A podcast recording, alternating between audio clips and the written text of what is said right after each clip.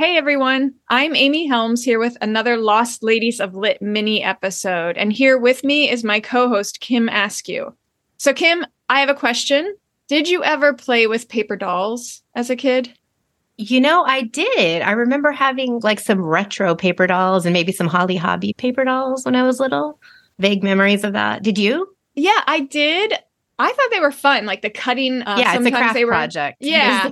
um, but interestingly, my aunt Ruth, who, if you're listening, Aunt Ruth sometimes listens to this podcast. But when I was very young, she sent me a paper doll book.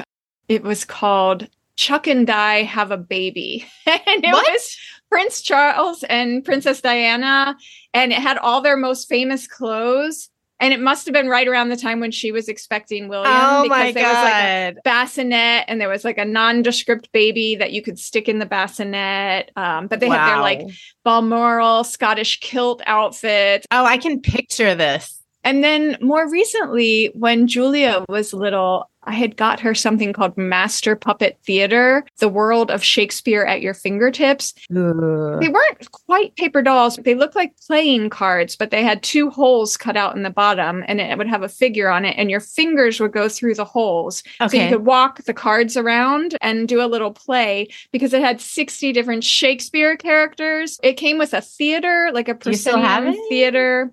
I'm going to look because it would be great for Cleo now. yeah. And it would have different background scenes that you could slide in, like the forest of Uh-huh. Arden or, you know, a court scene. And then you would do your little finger puppets. But it was kind of like paper dolls just because it was these cardboard cards.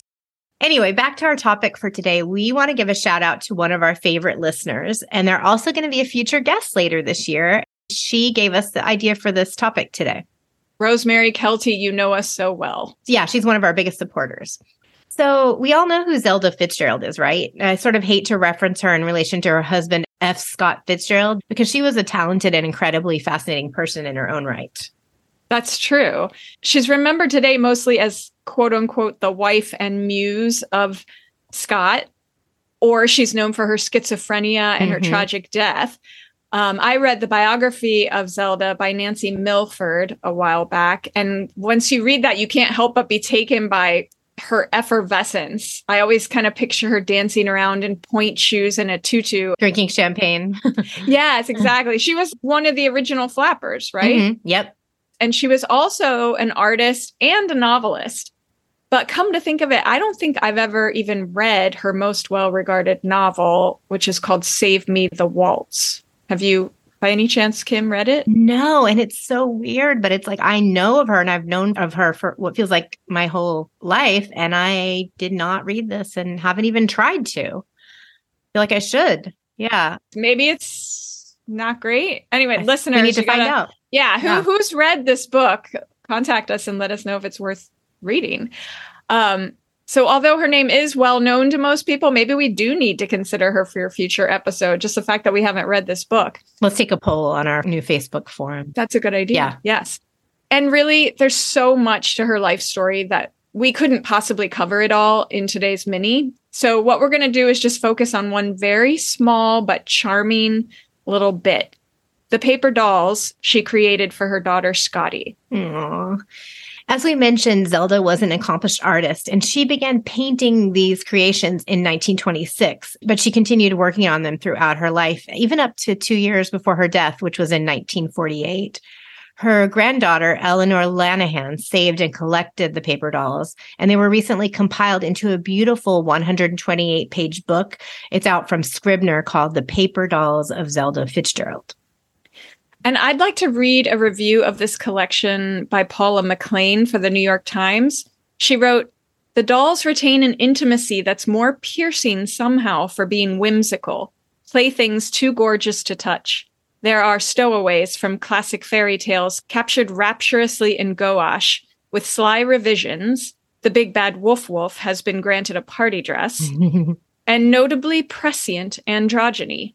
Every flounce and shoe buckle of the courtiers, knights, and musketeers reveals a studiousness close to reverence for the details of period costumery, just as the exaggerated musculature of the figures shows the painter's deep knowledge of and rapt fascination with the human form. Oh my God, I need it. That sounds amazing. this book is actually something Zelda had wanted in her lifetime to see. She thought it would make a good book. And she had approached her husband's editor, Maxwell Perkins, about releasing something like this. She sent him a letter about it, but there's no record that he ever replied to her. Zelda did eventually get the paper dolls placed in an exhibit at the Montgomery Museum of Fine Arts in her hometown of Montgomery, Alabama. But now, 70 years after her death, the book version has finally come to fruition. Apparently, Lanahan, her granddaughter, had first encountered the paper dolls when she was a kid and was rifling through her mother's attic. She notes in the book that some of the dolls are actually made using scraps of fabric, crepe paper, and foil, but most are painted with watercolors. And there are even some representations of F. Scott Fitzgerald, Zelda, and little Scottie, she actually depicted them, um, mm-hmm. but others are fairy tale characters or historical figures from French courts. But the one thing I kept thinking is how amazing it is that something so fragile as paper dolls would even have survived all this time. Yeah, that's crazy. Up I in mean, an attic. That's so amazing know? that they did. I mean, this sounds like such a great gift idea for a book lover. I mean, I also want to get one for myself. But what a great conversation piece to have sitting out on your coffee table. I mean, how beautiful. Yeah. And I read that Lanahan, when she decided she wanted to compile all these, you know, she had some in her family, but she actually had to hunt up some of the dolls in other places because some had been put up at auction at various points or just ended up scattered to the wind, so to speak. So she did the legwork of trying to find everything that was out there, but she suspects there are still more that she doesn't even know about. So up in somebody else's attic, there might be more Zelda Fitzgerald paper dolls. Oh, that's a cool thought. Yeah. And what's interesting is that Lanahan herself grew up to be an illustrator of children's books. So she was either inspired by the artwork of her grandmother that she saw as a child or she inherited that artistic bent. I love that. It's also reminding me is there a TV show about Zelda that came out in the last few years, maybe? Yeah, Amazon did a series called Z, The Beginning of Everything. And that was based on a novel about Zelda's life by Therese Anne Fowler. And no relation. no relation. um, Christina Ricci plays Zelda in that I show. love Christina Ricci. I had not yeah. heard of this.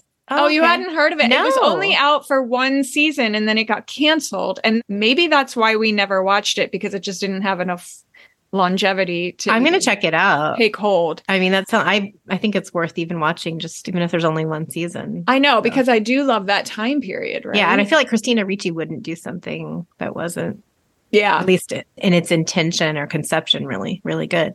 All right, so listeners, we also need you to weigh in on this. yeah. If anybody has watched Z yeah the beginning of everything. yeah head to our facebook forum and tell us and yeah yeah what you think and yeah so speaking of our facebook forum we sort of have a group that we started Thanks to another of our listeners, Julia Valentine. And what a great suggestion because we already have so much conversation happening on there between ourselves and listeners. And it's been really fun. I'm enjoying it. So, yeah, we had been looking for a way to interact with listeners more and sort of keep the discussion alive after the episode ends. And it's been really fun so far. So go to facebook.com slash groups slash Lost Ladies of Lit forum, or just search up Lost Ladies of Lit on Facebook and you'll find us and we will accept you right away and you'll be able to post and comment and do all the fun things. We'd love to hear more of your thoughts, opinions, questions, and maybe tips on future Lost Ladies. Yeah. And also join us back next week for another full length episode of Lost Ladies of Lit. Thanks for listening. Our theme song was written and performed by Jenny Malone, and our logo was designed by Harriet Grant. Lost Ladies of Lit is produced by Amy Helms and Kim Askew.